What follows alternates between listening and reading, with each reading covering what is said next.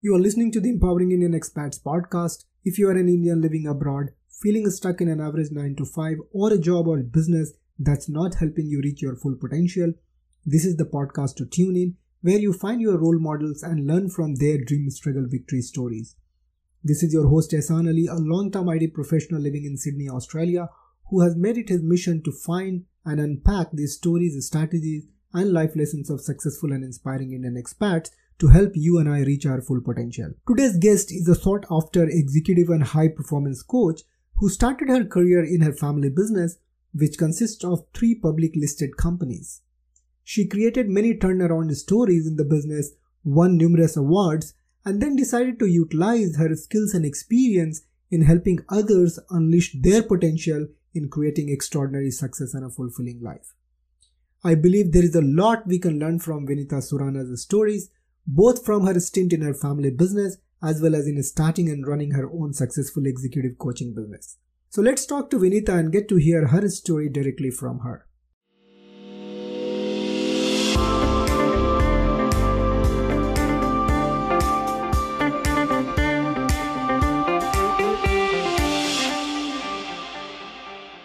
Hi Vinita, welcome to the show. Thanks, Ehsan. Thanks for having me here today. What, what time is it uh, in uh, Austin? You're in Austin, Texas, isn't it? It's uh, 5.15 Central Time. 5.15 Central Time. We are 10.15 a, 10.15 a.m. here on Saturday. So good to have you, Vinita, on the show. And I'm very excited to uncover your story, which is quite unconventional or different from uh, most of my guests as well as most of my audience. So if I understand right, you come from a family background where you are into multiple things. You're in energy and telecom and construction and things like that.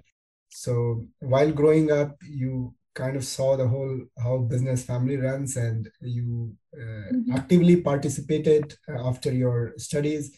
You ran the business for a while, and then you moved into your own consulting and coaching business. You are a life coach and performance coach today. So mm-hmm. I was mm-hmm. quite intrigued to see how uh, you have done exceptionally well in your own family business and you have gone to premier institutions like Wharton and you studied in Manchester as well. And then you moved on to doing your own uh, life coaching and performance coaching. Uh, so I was very, very keen to understand how you have gone about the journey, what we can learn from your story um, while you ran family business, uh, uh, the successes, the failures, the challenges, what made you to move into a completely new arena, uh, which is uh, life coaching and performance coaching? Mm-hmm. And uh, so those are the things I was very keen to understand from you, Vinit.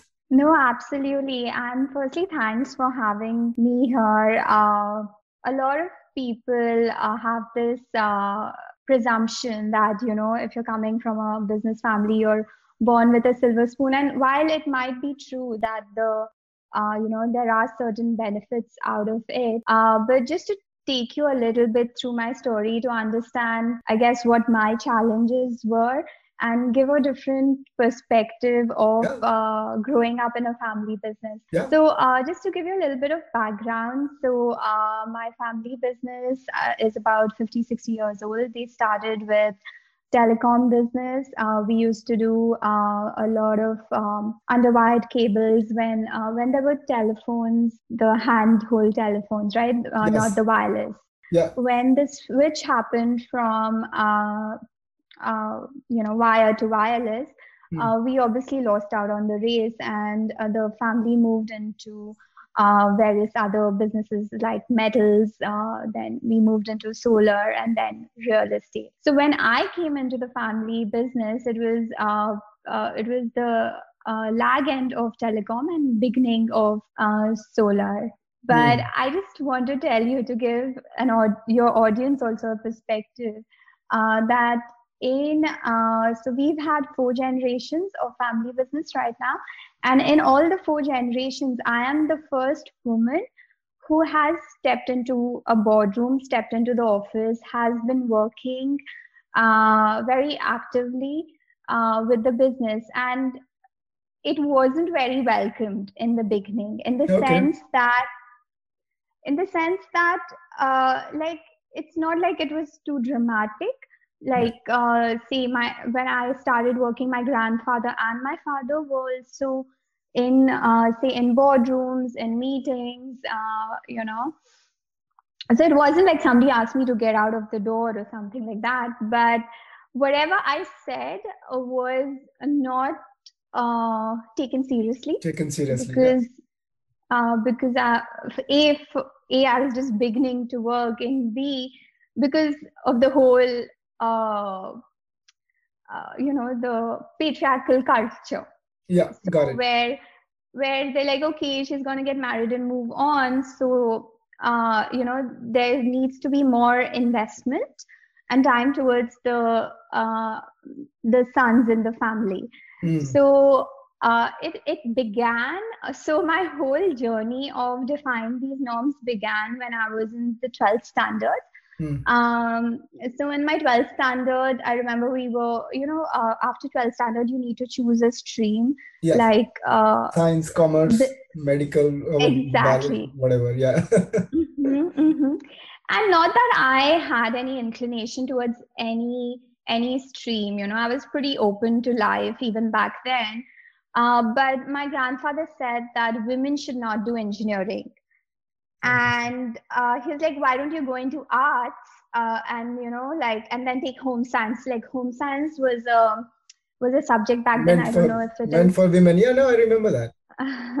So um and and i am very artsy in that sense. Like uh, I, this does not mean any disrespect to uh, bachelors of arts or bachelors of home science but just the fact that he said that i was like no now i want to try it. And I want to just try and see if I can do it, mm. you hmm. know, and I, I don't want to be like a topper or, you know, like uh, go crazy with it. But I just because somebody said I can't do it, I just want to defy the norm. Mm. And that's why I took up engineering, really. It's not like I was inclined toward it or something like that, but it was more that if I can challenge my mind to, uh, you know, uh, come out of the norms that other people are defining me like say they've put me in a box can i mm. get out of the box mm-hmm. and yeah so i did my engineering and uh, I, I was in the top 10 percentile of my batch and, and it's the same thing so when i started uh, applying for uh, an ivy league school everybody said that there's no point applying because uh, you won't get into it mm. or like in my friends and family from Hyderabad, that time I was in India in Hyderabad, a lot of people had faced a lot of rejections from Ivy League schools. Nobody in my community, at least, mm. uh, had gone there. So I was like, okay, let me try it. So, so I want to go a little bit more in depth. Mm. So it's not that I just get up in the morning and I say I want to try this and I achieve it. When I go into something like that, everything else fades out for me so, uh, coming from a very traditional business Marwadi family, you're supposed to attend a lot of family function. You're supposed to, uh, you have a lot of obligations. Okay, you have a lot of uh, plus points, silver spoons, uh, things on the platter, but you also have to confine to a lot of norm. So when I said that I want to uh, challenge myself and go to an Ivy League school, I had to defy all those norms. I had mm. to hmm uh, shut myself from um, going to family functions. And I remember there was this one month uh, where my grandparents, my nana nani, stopped talking to me. Like literally stopped talking to me because you, you didn't attend certain function, is it? Yes. And which in their view was more important for me as a girl uh, who is in the age of getting married and stuff like that and I and to achieve something and i'm sure that this is for anything anybody wants to achieve but for me because the stakes were really high mm. to get into an ivy league school i had to put those horse blinders on um, mm. it's the same thing it's not only with family it's the same thing with friends i had a major major sacrifice with friends too so for that month every uh, other day my friends used to message me for something really important because it's like uh, you know it's the last being together and people are moving on. So they used to keep uh, inviting me to a lot of events and and some are very very important events uh, you know which were in their lives. Say somebody's getting engaged or somebody's ma- getting married or somebody's celebrating a very significant birthday. But i literally had to say no. I had to take and and right now right now as an adult it doesn't feel much but when mm. you hmm. are actually doing it uh, there's a lot of conflict in a in a you know in a in a person who who, who is in their mid 20s like am i doing the right thing mm. and even then you do not know if the stakes will pay off you're doing all these sacrifices you're doing you're putting these horse blinders on but you don't know if it'll be a hit or a miss mm. Mm. so what i'm trying to say is that regardless of the result you have to put in the efforts a hundred percent like you're going to get the result. So, a couple of quick questions there. So, you're talking about uh, when you were in engineering, or you had already passed out of engineering and you were in the business. So, all these um, uh, instances of uh, putting in horse blinders or applying for Ivy Leagues, um, really getting focused. So, one thing I got out of your uh, uh, uh, conversation here is it's not been an easy journey for you. You have made sacrifices. Mm-hmm. and you were driven. You were absolutely focused. So two questions comes in my mind. Number one uh, what time was this? Is it after engineering or uh... okay. So i was taking you through my journey. And i was taking you through my journey from 12th standard like right. if, like whenever i'm not saying throughout my life i have been yeah. focused and i put bla- horse blinders on but whenever i wanted to achieve a achieve goal something okay I had those horse blinders on, so it was in 12th standard to get into engineering. Then I okay. did work for a couple of years, and uh, and then I was taking you through my journey of the, uh, the Ivy League. Yeah, yeah. No, I got. I think I got that point. And the question that was running in my mind is: uh, you come from a traditional business family, as you said. Uh, first, um, or kind of blow for you was uh, uh, the family itself was not accepting you really really strongly in the business then what was driving you to perform in the business or go out and study abroad or whatever you took up you took up with uh, mm-hmm. strength and you know, fully focused. What was driving you? When people around you were not doing this way you, were you alone? Did you have any mentor or support or you were by your own? Mm-hmm. No, that's that's a very interesting question, and I feel like uh, different times in my life, I've had different people who have come as like guardians or angels who have supported me, and uh, and this has really like kind of accelerated the journey. But this was not some somebody like in my family mm. uh, or somebody I was something I was born with uh, it, it, it took me cer- certain, and that's where the power of network really comes, right? So, mm. um, it's uh, it, it takes a while to find someone who really believes in you and yeah. you also believe in them yeah uh, so uh, no uh, definitely there were people rooting for me uh, in back in school there was a best friend and right now i have uh, someone who really guides me, who's on the board of advisors. And uh, it's really important to have someone like that, especially if uh, your family uh, wants you to stay mediocre. Like, so you need to understand this. Your family is just trying to protect you. Protect you, absolutely. They, they are not. Uh, they they always want to do things in your best interest, but sometimes that doesn't give you like a push that doesn't give give you wings to fly it kind of confines you in like a golden cage and for me it was really a golden cage because mm. like you said there was no need to put food on the table or there was no need to like do these certain things i could still have a comfortable life right. um so it, it very early on i realized it's it's like a golden cage like you mm. have everything else but it's got still it. a cage got it Got it. So, how long did you work after 12th? You started working in the business uh, before you went to Manchester, I believe, or somewhere in UK. Yeah. So, right after engineering, uh, I went to uh, uh I did my MSc in international business, and after I came back from Manchester, I joined my family business. How long and, did you do that? Uh, how long did I, you do I think I think it was uh, 2009 to 2012, so three years. Years uh, and then I went to uh, business school. So in those three years, also um, to, to to share a story with you, when I uh, entered uh, my family business. Um, th- there was a project. So we were uh, getting into the whole solar business which is very new at that time. And uh, if you have if you generate solar modules or solar farms you get these carbon credits. And you you have to sell these carbon credits. But because the whole thing was very new the mm. buying and selling of carbon credits had a lot of gray area. And yeah. um, my COO, uh, like uh, a team of people were trying to do it for two years. Mm. And then I stepped in and I took on that. Like that was the hardest thing at that point to do because everything else was streamlined. So I took on that and I, um, and I uh, like did that. I got success for that hmm. project within mm. six months. Mm. So uh, it's so what I'm trying to say is.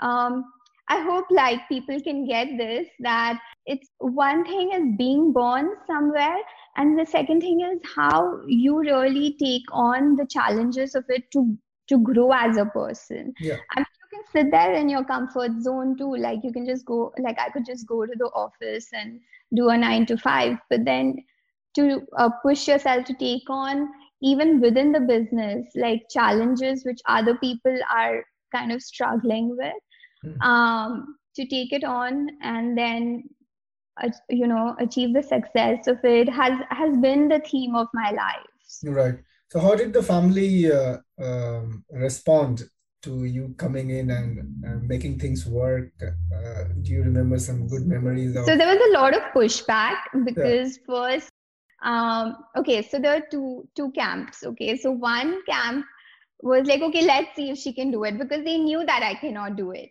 Okay. And the uh, second camp was like, um, there's no need for me to take on something like this right now. So there's a lot of pushback to even give me that uh, kind of project. Hmm. But but I took it on uh, anyways because by that time I was used to uh, being like um, being the underdog right like by right. that time i was used to uh, you know that kind of that whole rep in the office that uh, nobody nobody used to take you seriously till you get something so even if you um, you know have something uh, in front of you an opportunity um, you really need to prove yourself again and again right. it's the same thing with success right if i'm sure you if anytime you you've achieved something in your life, you've gotten success. After six months, everybody forgets. Oh, like not, you need not even keep... six months, Vinita. it's very short-lived. The it's very short-lived. short-lived. So no, that's that's good. I was very curious to know when you moved out of Hyderabad, went to Manchester, did your masters in international business. Uh, did you learn something there which uh, you were able to apply back in family business? The exposure would have been tremendous because being in yeah. India was going out is very different. It's like an yes. exchange program for two years. so anything you want to highlight which uh, you were able to utilize in your family business, the three years that you ran, and I know you did this project you talked about, you um, uh, got some funding as well. Um, so you did quite a lot of you know, different things in those three years.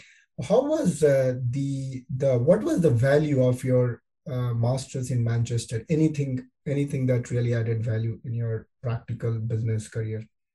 So the degree is very theory it's very theory based right so uh, it's it's not that like i learned something in statistics that i came and applied here but what i uh, what i picked up from uh, being abroad like in manchester and in philadelphia was um, the way uh, the the culture was so I came from a family business which is very traditionally run and which is very hierarchical, like which means that one paper needs to go to 10 people to get it approved. Uh, what I understood is um, uh, being in like working in high performance teams in uh, you know in the top leading schools. I understood that you first of all need to uh, lessen the hierarchy you need to be at a very like plain field and you need to trust people. Uh, because things are uh, things are uh, very um, they grow exponentially when you can give them the authority to do it.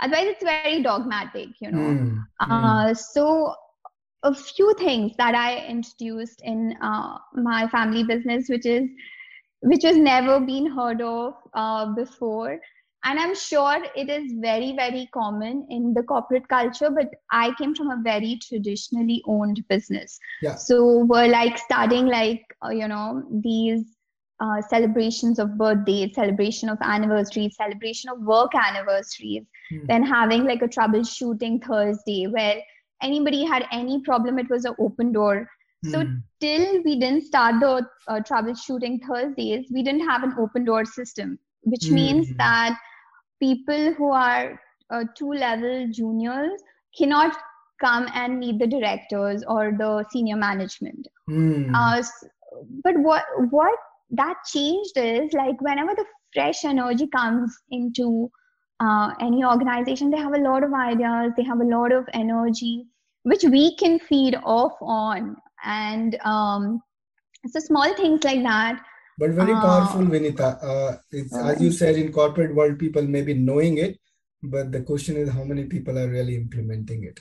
So uh, yeah, uh, can be. I really like this idea of troubleshooting Thursday, which can be utilized by a manager and a leader in corporate world, where they open up the door, even not for the whole day, even for half a day. Mm-hmm. That's anybody can do it. Out of five days, half day can be left open for people mm-hmm. to come and talk about problems that they are struggling to uh, fix or they have an ideas where if implemented it could benefit the business in some way. So that could be an mm-hmm. extraordinary uh, time investment for managers leaders or entrepreneurs who have got a small or big team. So that's incredible. In corporate world they everything they do it in a very uh, professional way. That's not true. Uh, most people know the theory but when it comes to implementation people are so bogged down by their own daily uh, action yeah. items, uh, they're not able to think strategically. So it was very valuable input. So I wanted to let you know. Thank you, thank you. And another thing which you know I still uh, cherish till now is I started like uh, you know like meeting up with uh, I, I made like a women themed uh, club and meeting up with only women in mm-hmm. the organization. So like I'm saying, like I was uh, like the daughter of the business, and I was like not taken seriously. So I could only imagine how the women in, uh, you know, in in a more uh, entry level jobs are being, uh, you know, uh, treated in the family. So like again, I'm saying I'm not saying like my family was like these, you know, uh, against you or anything like that. Yeah, it's yeah, just no, the nature of things that yes. were there, you know, in India or still are so when we started this women oriented club, one of the ideas that came out was uh, so solar modules is very, very similar to stitching our, uh, a garment.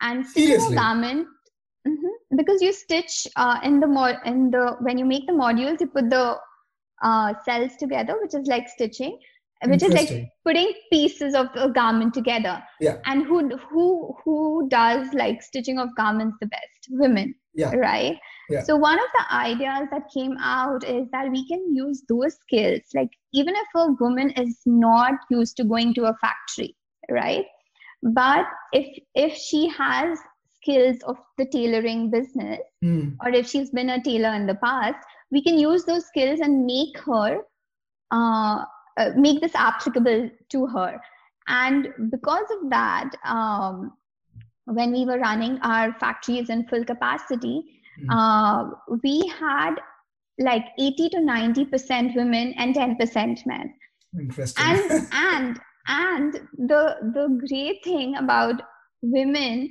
are uh, they're, they're more loyal so the attrition rate uh, like dropped mm. wow interesting very interesting. It was all happening in Hyderabad, is it? I'm, I'm quite fascinated by all these ideas that you're talking about the troubleshooting Thursday, the uh, women themed club, which resulted into a, a really solid uh, retention plan and productivity. Um, I, I, think I would go on and on on that, but I would like to at least hear one, any one, um, one more idea during that period that uh, you still cherish, and then we will move on. I think um, uh, yes. So uh, what? Uh, so so uh, one of the other ideas was to do with technology. Uh, technology. so even though we had uh, we had a very so we are a b2b business right so right. that means that we already have a very strong clientele and we really don't need to market ourselves that much. Mm. uh, but uh, what was happening is because of that the senior the senior management and the marketing team had all the uh, you know the commissions and the profits. But so, not really uh, a lot of inputs. exactly because it was very streamlined. Yes. So uh, we didn't have a chance to talk to our customers and uh, when I when I started like kind of meeting the customers, I re- I realized that we had a lot of issues and problems that were not coming back to us, mm. and because they were not coming back to us, there was no way to address it. Mm. Uh, so what what I had uh, it was just my initiation, and then it took uh, it took a time to uh, kind of build itself was to bring in technology where the customers can directly talk to us and um, and anybody in our uh, company can um, expand the customer base which means that if you are in uh, in the IT department but mm. you know someone who uh, needs solar modules so hmm. before mm. that it had to go through marketing mm. but right now because we had the whole technology in place if you made a referral even though you're not from that department you would get the commission of any, like how any other marketing person would get. Interesting. Okay. So you the whole uh, organization became the marketing in some way. Yeah. So what happens is in a traditionally run business uh, more often than not people think that we don't need technology which is fair because you're still making profits without uh, you know investing in technology. But now i mean now it's applicable more than ever that yes. you know you you know the benefits of technology but this i'm talking about like 7 to 8 years back where you know technology was still picking up so that time it was a good change and the proof is in the pudding the proof is in the quarterly profits you mm. know mm. That's awesome, uh, Vinita. So whatever you shared is not only applicable in uh, family-owned business; it's the same thing in uh, corporate world as well. So my audience consists of uh, two types. One people who are in corporate career. Others are people who have moved out of corporate career and they are into startups and stuff like that.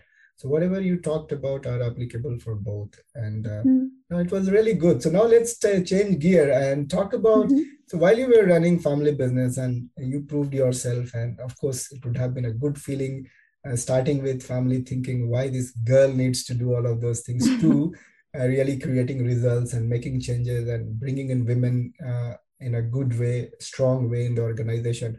What made you start looking at doing something on your own outside your family business?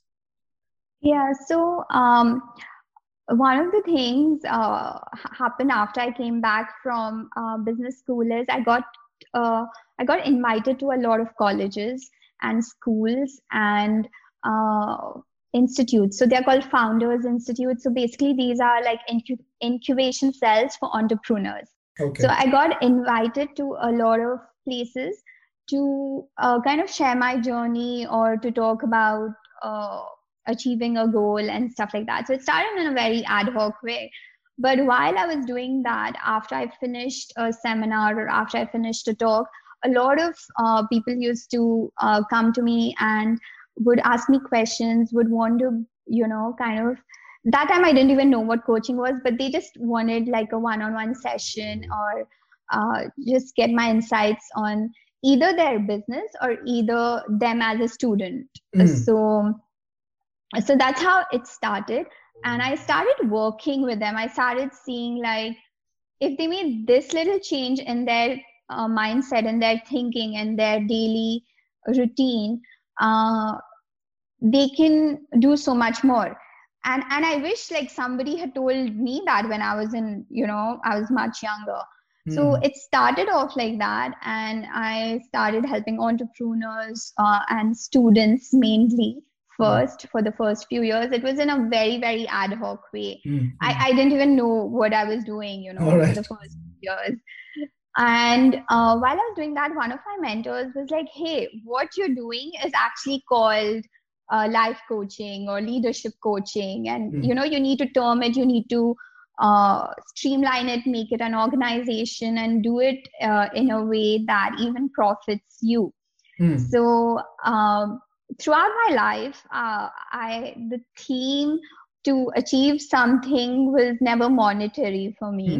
Mm-hmm. And even though money was a byproduct of yes. it, so uh, so even today, like I do not like really understand how to make profit. I just know how to add value, and then mm-hmm. profit is like comes with it of sorts. So anyway, so this happened. No, it's not anyway. I want to stop you there. It's not anyway. What you said is the crux of business. You, in one word, you you you know very casually said, oh, "I really don't know how to create profit, but uh, I just focus on adding value, and uh, you know the profit comes." That's exactly what the whole business uh, mm, philosophy is. And I just want to add in here.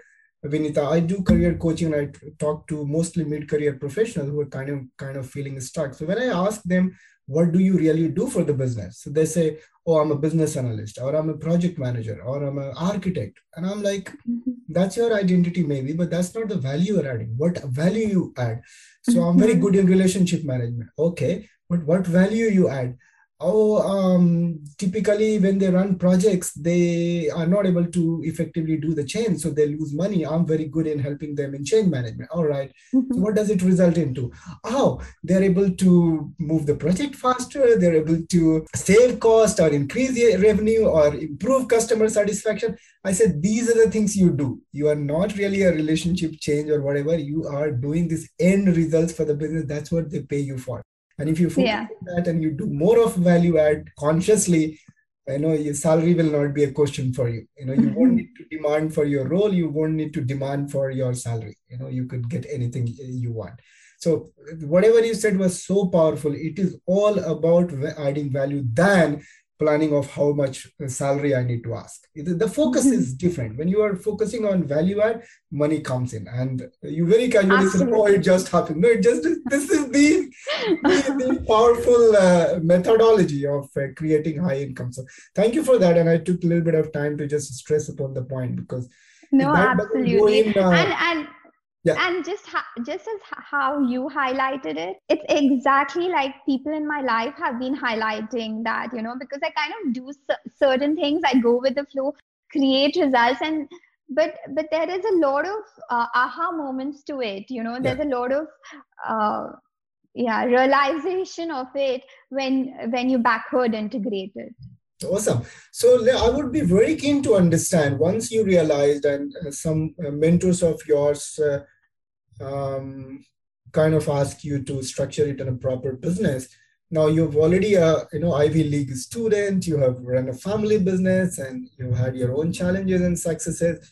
Now here you are on to building your own business. So how have you used those learnings and experiences uh, to structure your business? How do you do marketing? I mean, in the beginning it was all word of mouth, and I'm guessing you still have a lot of business word of mouth and referrals but have you really structured your business into uh, the segments of uh, marketing and sales and delivery and you know the you know ongoing customer satisfaction and have you built a team where some of people take care of certain uh, aspects of it and admin and whatnot and accounts i want to really understand how your business is structured today Absolutely. But uh, I'll jump into it. But before I say that, I want to give you the philosophy of my sure. coaching. Sure. So, the philosophy uh, of my coaching is on two levels.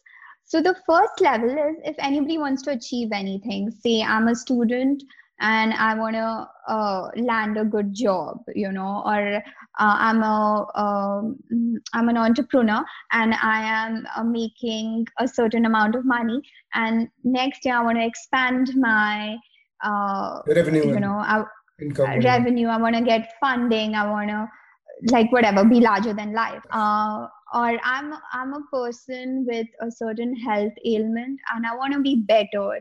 I want to mm. manage my uh, you know body better i want to be physically fit or i am a single person looking for a relationship and i and i want to you know get into uh, a meaningful relationship. So that is one uh, wheel of my coaching. So you have a goal.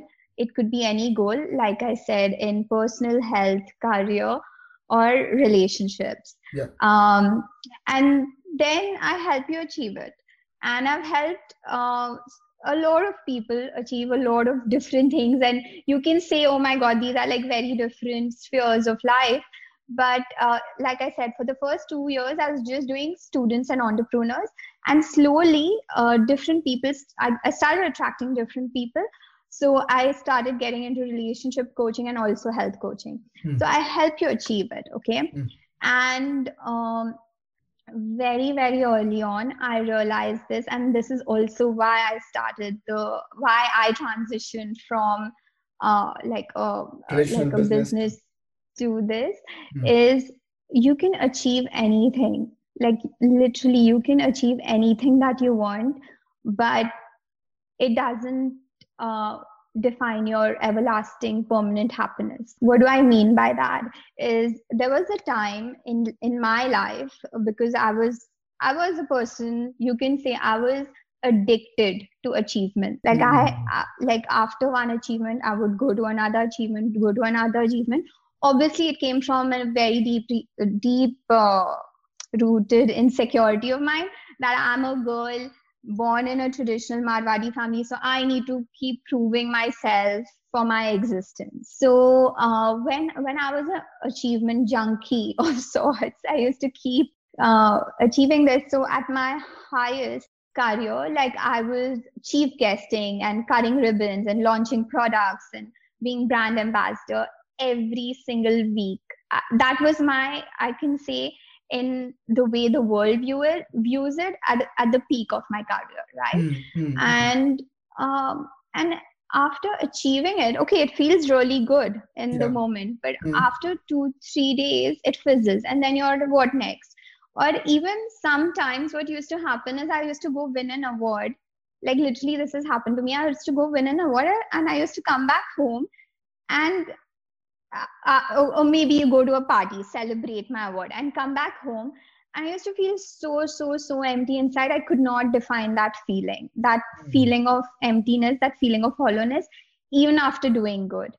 That feeling of emptiness and hollowness is definitely there if you've had a failure. It's definitely there if you're sad or depressed or in grief. It's there. But what I'm trying to say is when you have that same feeling, even after achieving, achieving the yeah. highest high.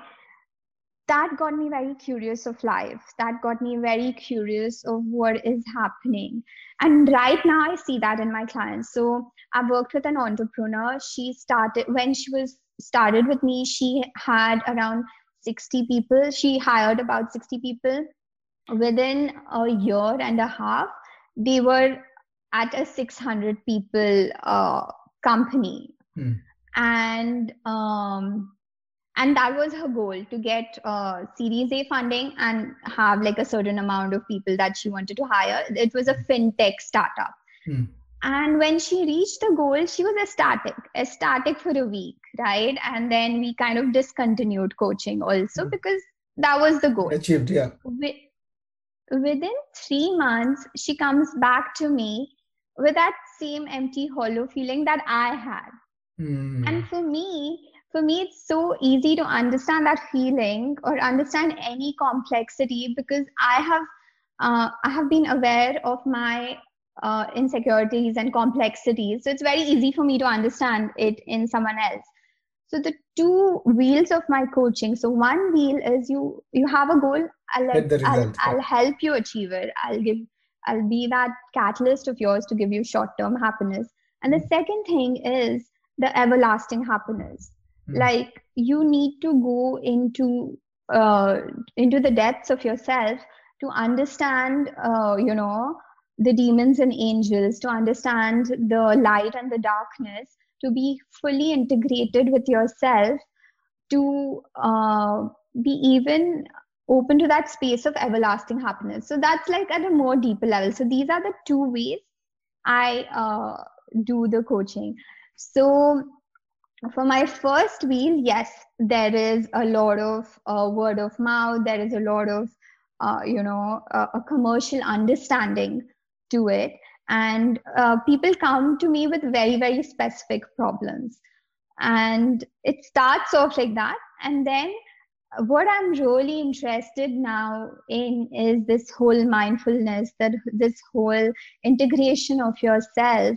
Uh, for me this has been like my life purpose now and mm. for that there is no uh, mainstream marketing for it it mm. only comes from the clients who have reached that stage if you know what i hmm. mean yes i do yeah that's awesome that's uh, incredible mm-hmm. and uh, i really like this whole thought process now i know um, in a very different uh, perspective that I was seeing. I was just looking at it as another business, but it's actually not just another business. It's, uh, as you rightly said, it has become a, a life purpose. And mm-hmm. uh, while you are helping individuals achieve their goals, which is important as well, you know, before you get into that Absolutely. feeling, and yeah. you got to achieve and build your feeling of significance and feeling of mm-hmm. growth as well, because as humans, as living beings, uh, we do have this natural uh, desire to grow. So that's anyway important. But how do we take that growth and what kind of mindset we carry so we are fulfilled rather than we are feeling uh, unfulfilled and shallow uh, rest of the life? Mm-hmm. So then, then achievement has no meaning. So you went through that, you achieved, and then you felt it, and then you found out a way uh, to create fulfillment fulfillment for yourself and that's what you are helping others with so my question here comes is how did you build a skill and the the process to skill is i don't know skill and process to actually do what you're doing. Did you go through certification and how much of that was useful and what kind of experiences or, and i'm, I'm assuming it's uh, it may be very intuitive but it is still a process. That is that is a very very interesting word that you've used there intuitive. Yeah. so a lot of this is very intuitive and it's also by uh, you know like you can do anything in life but you need a little bit of grace of grace of god you can say of universe of your guru whatever you call it so the grace of guru like really pushes you to that level of uh, you know say whatever and right now I, I use guru it's very interchangeable with coach Hmm. So the the new modern word of guru is coach. Mm. So uh, basically, if you can do something at an next level to give you that 10x thing, you mm. need that little bit of grace.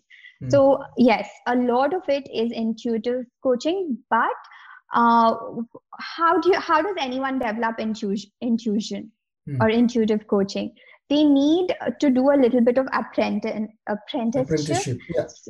Yeah so uh, I have worked under people I truly admire. So I've worked with uh, coaches mainly in the US. Um, I've worked with Louise Hay, I've worked with Jeff Klein, I've worked with uh, Dale Carnegie. So I've worked with people I truly admire. And also in India, so I've kind of mixed the Western and Eastern philosophy. In India, I uh, have been trained in the Yoga Sutras, which is the theory of the yoga. Mm. So uh, I I went through formal coaching for all this, but but like I said, any degree, like I have a dual degree, I have a master's in science and a master's in business administration. You know, mm. any degree, any coaching, uh, sorry, any formal education can only get you to a certain level. True. It's a great start. It tells you what it explains the things which you should you know it clarifies things to you but the the way you uh, put it to practice the, the way you put it to practical use is only after uh, you can only be intuitive after you've been an intern or you've been yes. an apprentice yes so you have to kind of follow the books for a certain while to kind hmm. of come up with your own uh, coaching or theory. It's the same right. with art. You need yes. to copy a artist first yes. to kind of create your your own yeah. Now i got it. So i want to have i want to ask a couple of questions. So the two aspects of coaching that you do one is of course getting results and the second one is uh, creating a long-term uh, results and happiness. So you're integrated you as you said the mind body integration. Uh, on the first one is there any uh, simple format that you can share uh, like you know typically this is how i do step one step two step three is there any process that you can share which people can start to think through like okay i have this problem mm-hmm. can i utilize this way of thinking That's a very good question. I, I really like the way you kind of themed your podcast. You know, it's a lot of value add to your view, viewers. Uh, so the way I start is uh, is to start thinking how your memory and your imagination is using you. Okay, what do I mean by that? Uh, so if you have a goal in mind, say, can can I use you? right yeah, now? So right okay. now I'm in I'm in a startup and uh, um, a couple of initiatives I'm running. Um, in a startup, the typical challenges are how do you acquire customer and how do you uh, create your cash flow. So in the beginning, so you don't have. Let's just of, take. So let's yeah. just take one thing right yeah, now. Let's take one thing. The first thing, whatever comes to your mind, the first thing that hey, this is my goal. Um, increase cash flow increase cash flow and do you have a to do that you know you need to do for this yes can you share so uh, um, it's all about filling the funnel first so uh, how do i get more people in the funnel whom i can talk to. So okay. the, yeah. So how do i get to more people in the funnel? Okay and for this you have to reach out. You know your to dos yes. Say say that in in your um uh, in your weekly plan or your daily plan in your day design that's what yeah. i work that's what i call. Say yeah. uh, you have a certain number of hours where you dedicate to your current life that is going on you yeah. know which is your daily responsibilities which is whatever and then you give say uh, in an hour i'm giving one hour or two hours a week to my new uh, you know my new goal Hmm. In these two hours, suppose I say five to six, I'm going to be doing this, and you start doing it, and mm. suddenly your memory, like, you know, it, it, you, you want to write an email, reach out to a person, and your memory gives you, like, hey, last time when you did that, something really weird happened, or mm-hmm. people didn't hmm. get back, or it was a waste of time. You chased mm people, and then you know you wasted so much time so this time the memory is using you and it's creating a roadblock it's the same hmm. thing with imagination, you know. Oh, like it's if somebody wants to ask a girl out, they imagine so much in their head. I'm not saying rejection cannot happen. Of course, it can happen. Mm. But there is so much of mental drama between sending that text and receiving that text. Mm. You know, there's so much of assumption. Oh, what will she say? What will I'll make a fool out of myself. This is mental drama hmm. or mental modifications, as I call it. So hmm. the memory and the imagination is using you um, at their own will. Now, to turn it around, see, memory and imagination is not a bad thing. How to make but, them a friend is what we want. Okay. So that they do the right thing for you. Yeah. And okay. I will say step it up. Uh, how step to how to tell them that you are the master of uh, of your house you know right now they are acting like the masters of your house so you're you're being a slave to them so they're very good as slaves but how they but they're very bad as as masters so right. how do you make memory and imagination at your will how do you use your memory and imagination at your will rather than them using you? Is is one of the first steps uh, i would say. And for this the the only way to start doing this is observation. Like observation. when you start observing yourself like say 5 to 6 i'm going to be doing this. Hmm. it is very easy to see what your mind keeps you know popping up the thing is most of us don't realize because we get on we jump on that bandwagon and we go in that mental drama for one hour or two hours and stuff like that. And then we don't even realize it. But if you just observe like when you want to do something especially when you want to achieve a goal and you just start doing it. Say i say i want to get up early in the morning.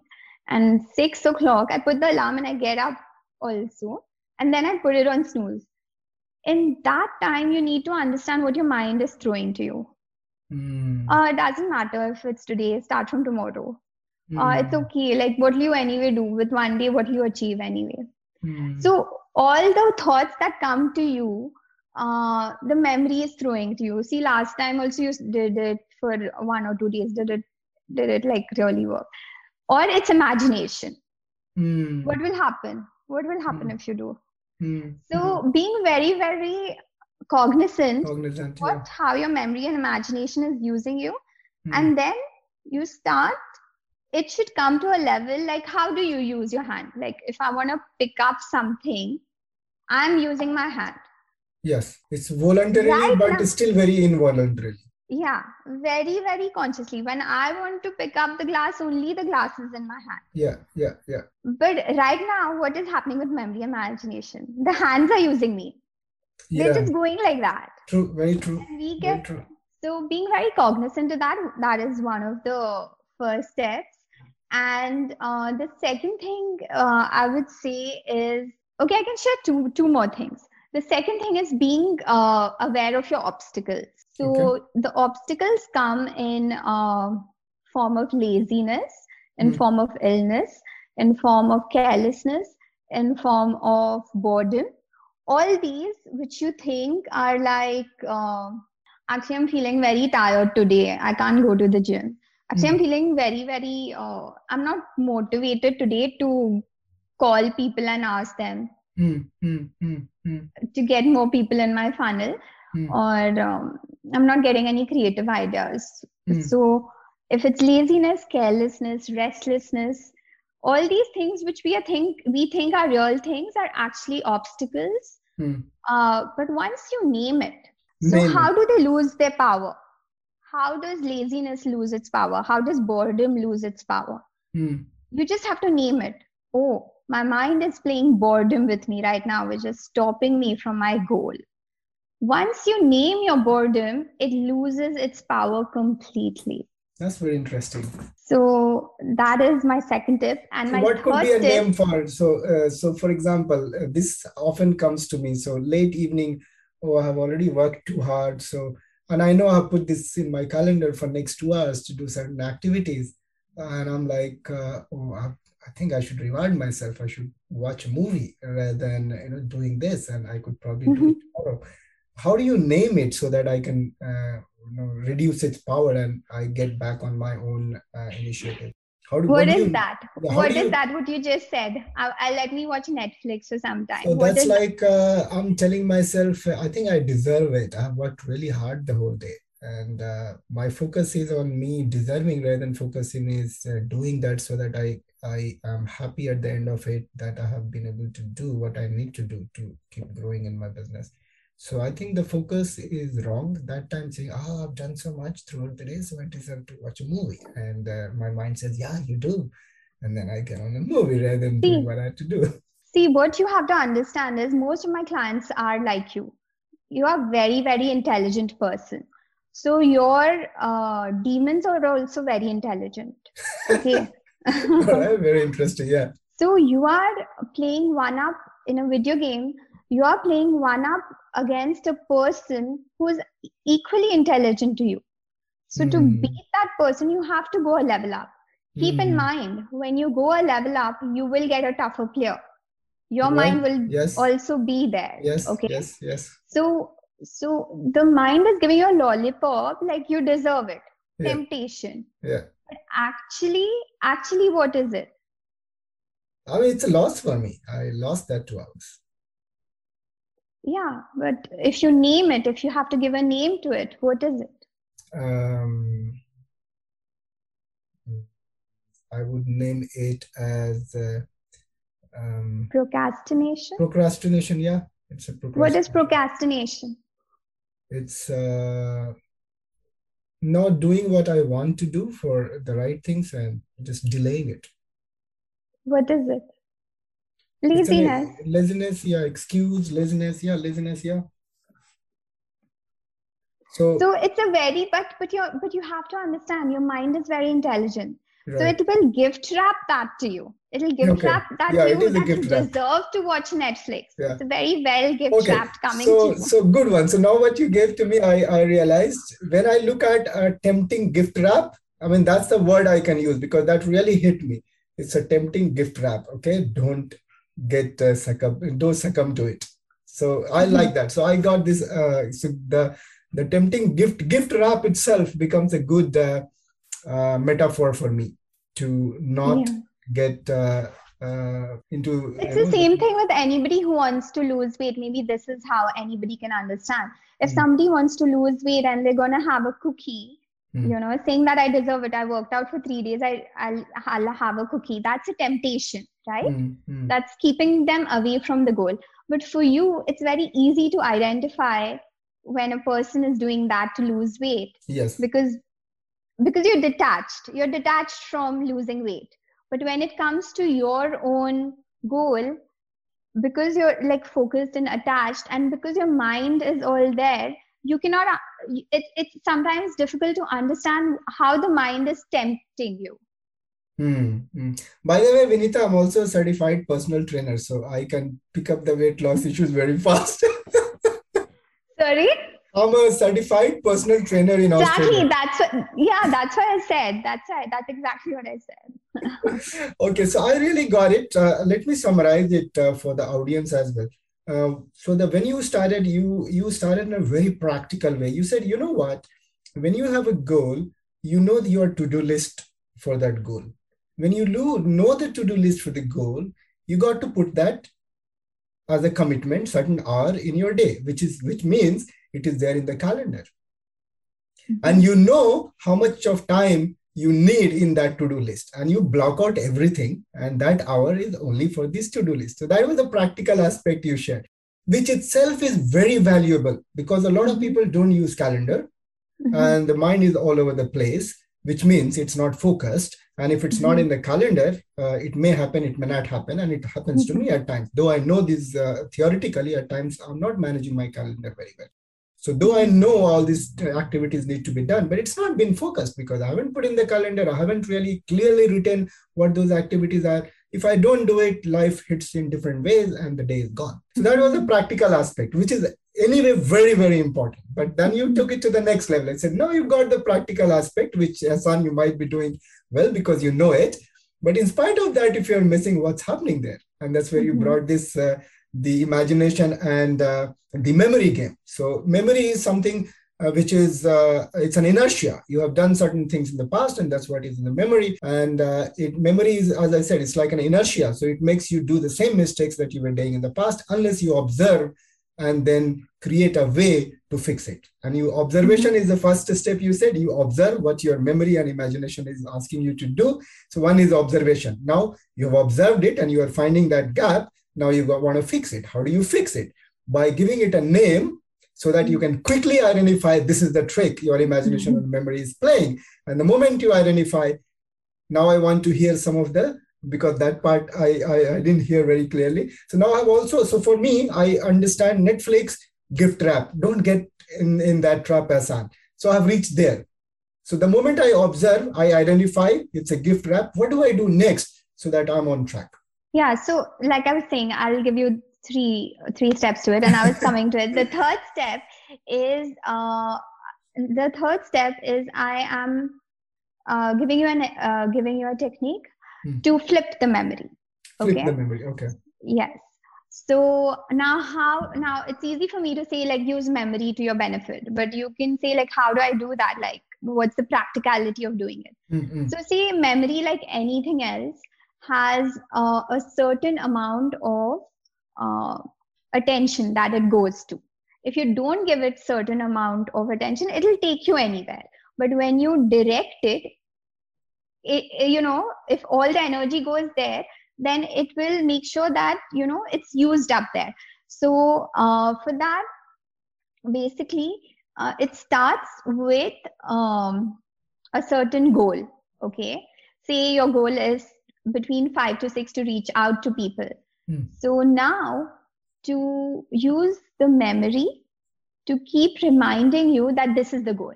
Mm. Mm. Like, you know, um, see, you said Netflix, right? Yeah. so whenever, uh, whenever you're saying, okay, I've done a lot for the day, Hmm. whenever you want to pat yourself on the back and say you des- you said you you deserve something right mm-hmm. so whenever your mind is taking you to that you need to give uh, you need to give yourself a uh, a, a trigger so mm. right now the, the, trigger is i've done a lot let me go watch right Netflix. trigger mm. So uh, the the trigger when your mind goes there is that what is my goal? The smriti. It's uh, in Sanskrit it's called smriti, which mm. is hmm. memory. Memory, yeah. So um, you need to know what is your goal, but that's not enough. Mm. The way that you can flip memory is through energy. Okay.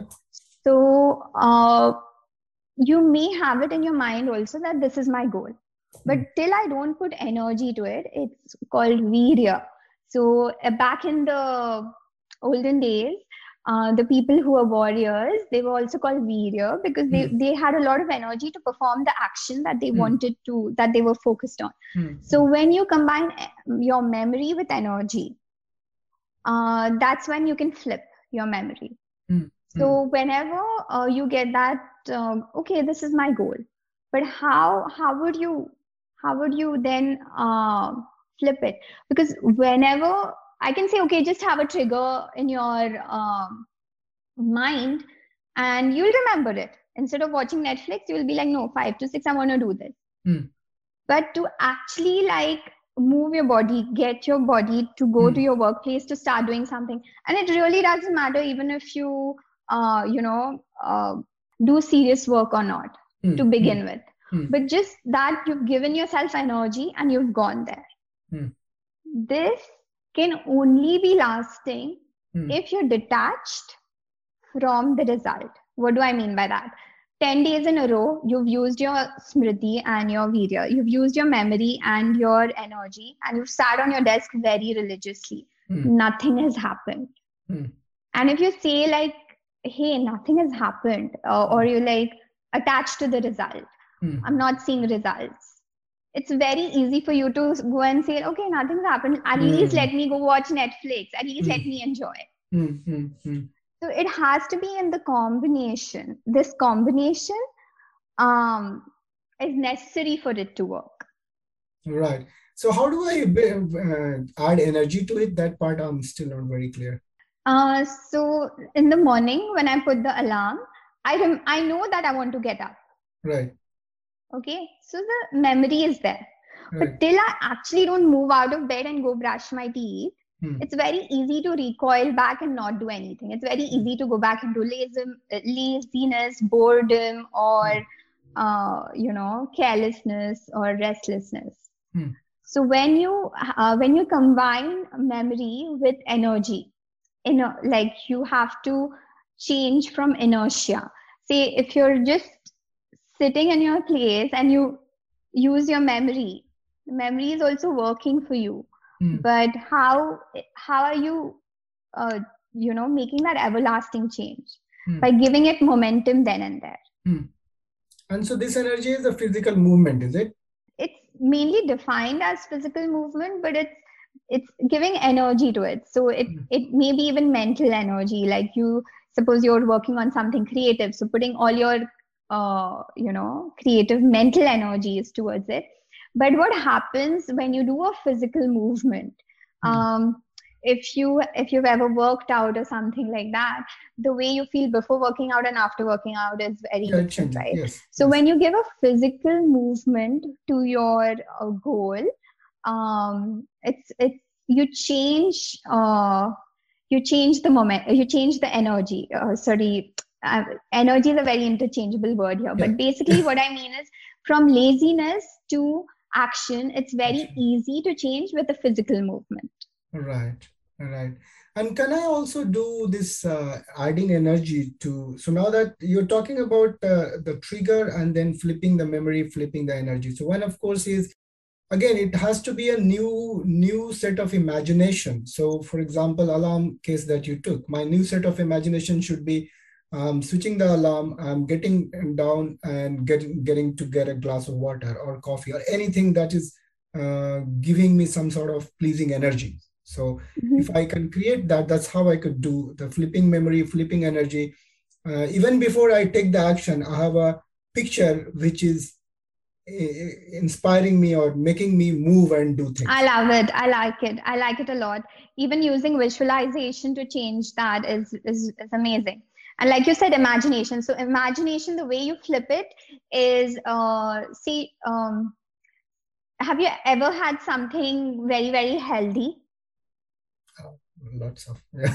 uh, how do you feel after having it um i just i think i have a sense of that imagination that i'm eating something and it's uh, nourishing my body so um i think i have already created an imagination so even if it doesn't taste good i'm fine because i don't look at taste i look at what it is doing to my body and but when i, I eat junk uh, i have a different feeling and which is like you have a different I, feeling right yeah, in your body yeah. but before eating junk food like you like the craving is towards the junk food right that's right yeah. so the way you flip imagination is you you like remember you use memory and imagination together you yes. remember how you felt yes, uh, yes. while eating the yes. good food yes. And then use your imagination towards that. Yeah. So i got it. I think it was very powerful uh, um, vinita.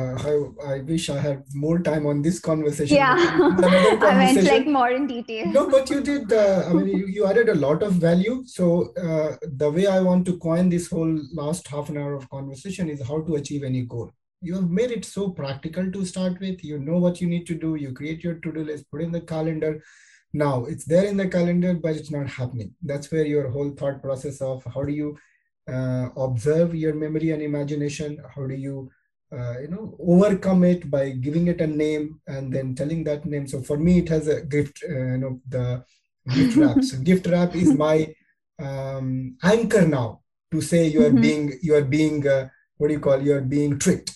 You are being tricked. Yes. So the moment i say gift wrap uh, you know the, the mind my the other side of my the angel side says you are being tricked so now I'm already careful. So when it is being tricked, what do I do not to get tricked? I'm on a mission. The reason I have put that time, it has a reason and I'm committed to it. I have this mission. And how does that mission uh, uh, look like when it is accomplished? So that picture is my pushback to the tempting gift. This is how I'm going to do And it. you have to give it inertia then and there. You and have to go and sit on your table. Yeah.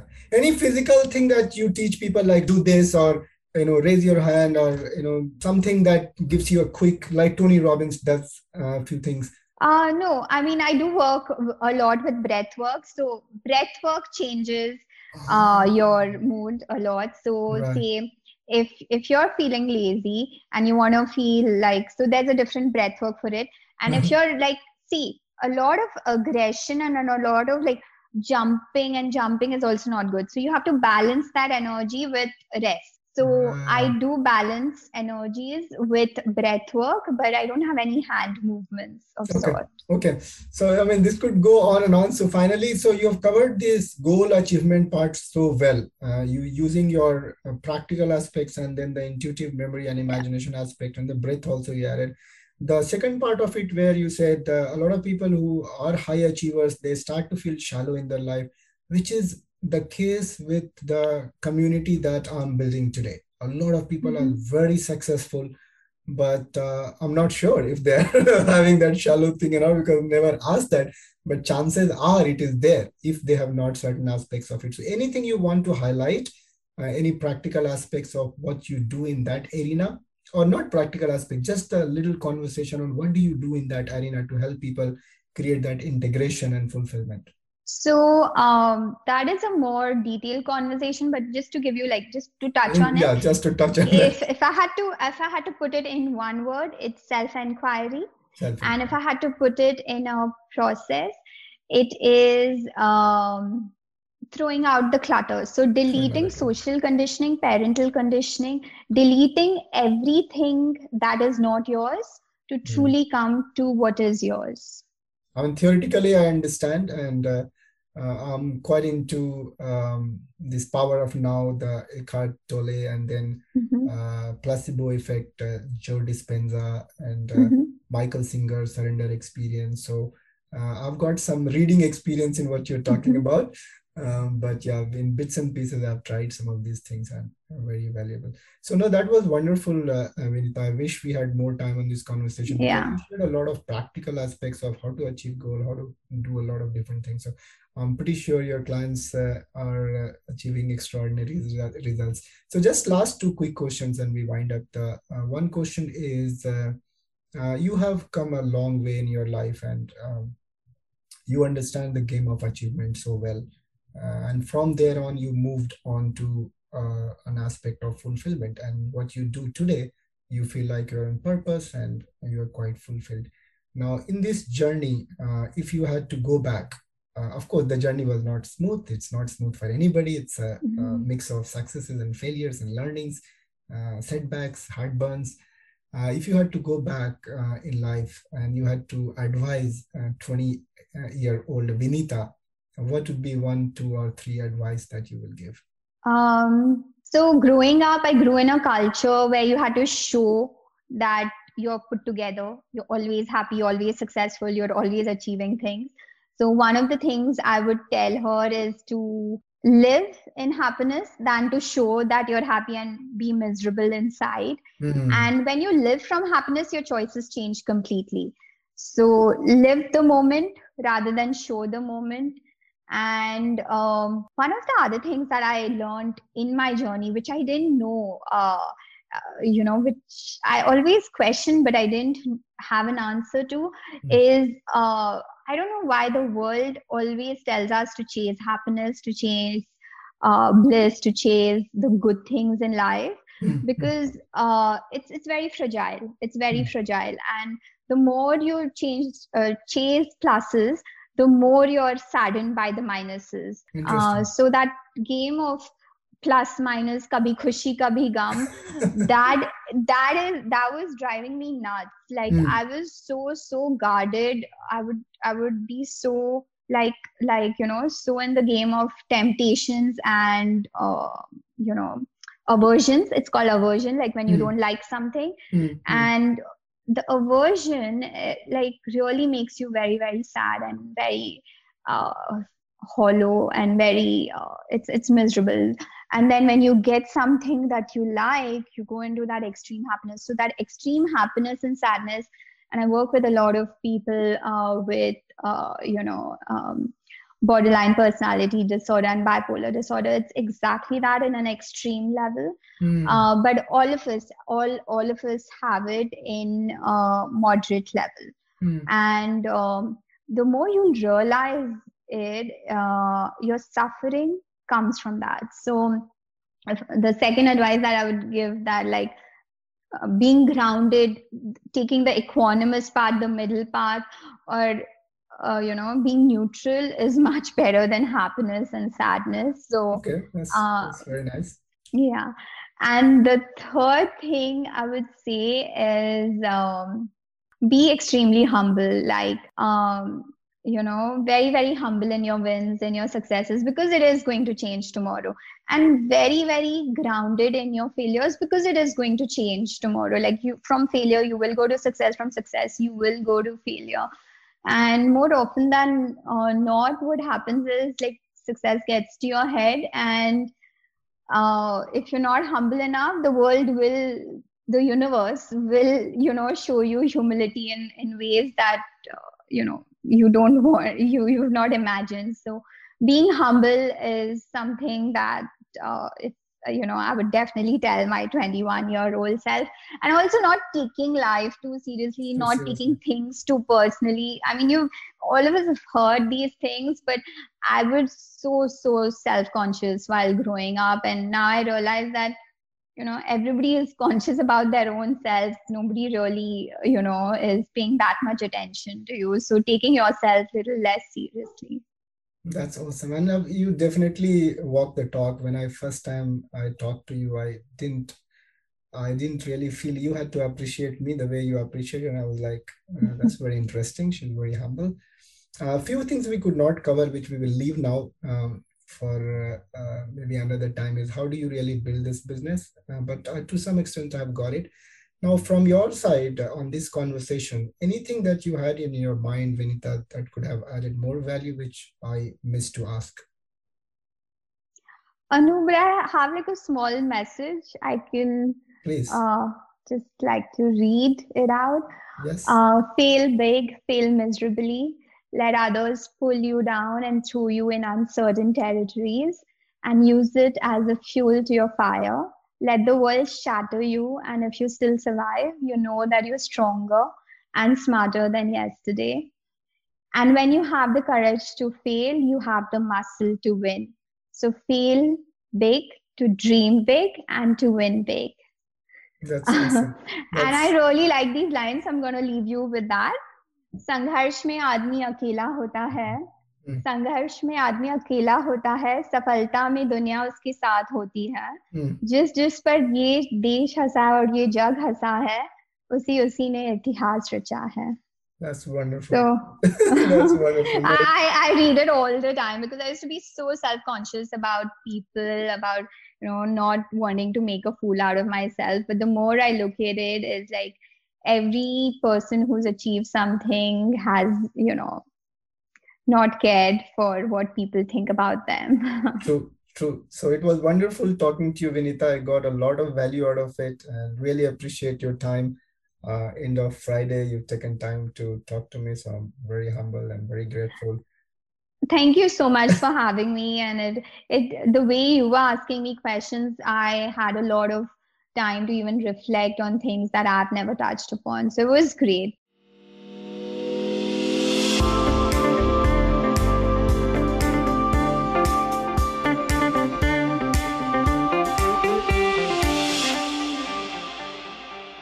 Thank you for listening to the Empowering Indian Expats podcast with your host Esanali. Hope you got some inspiration and strategies from Vinita's conversation.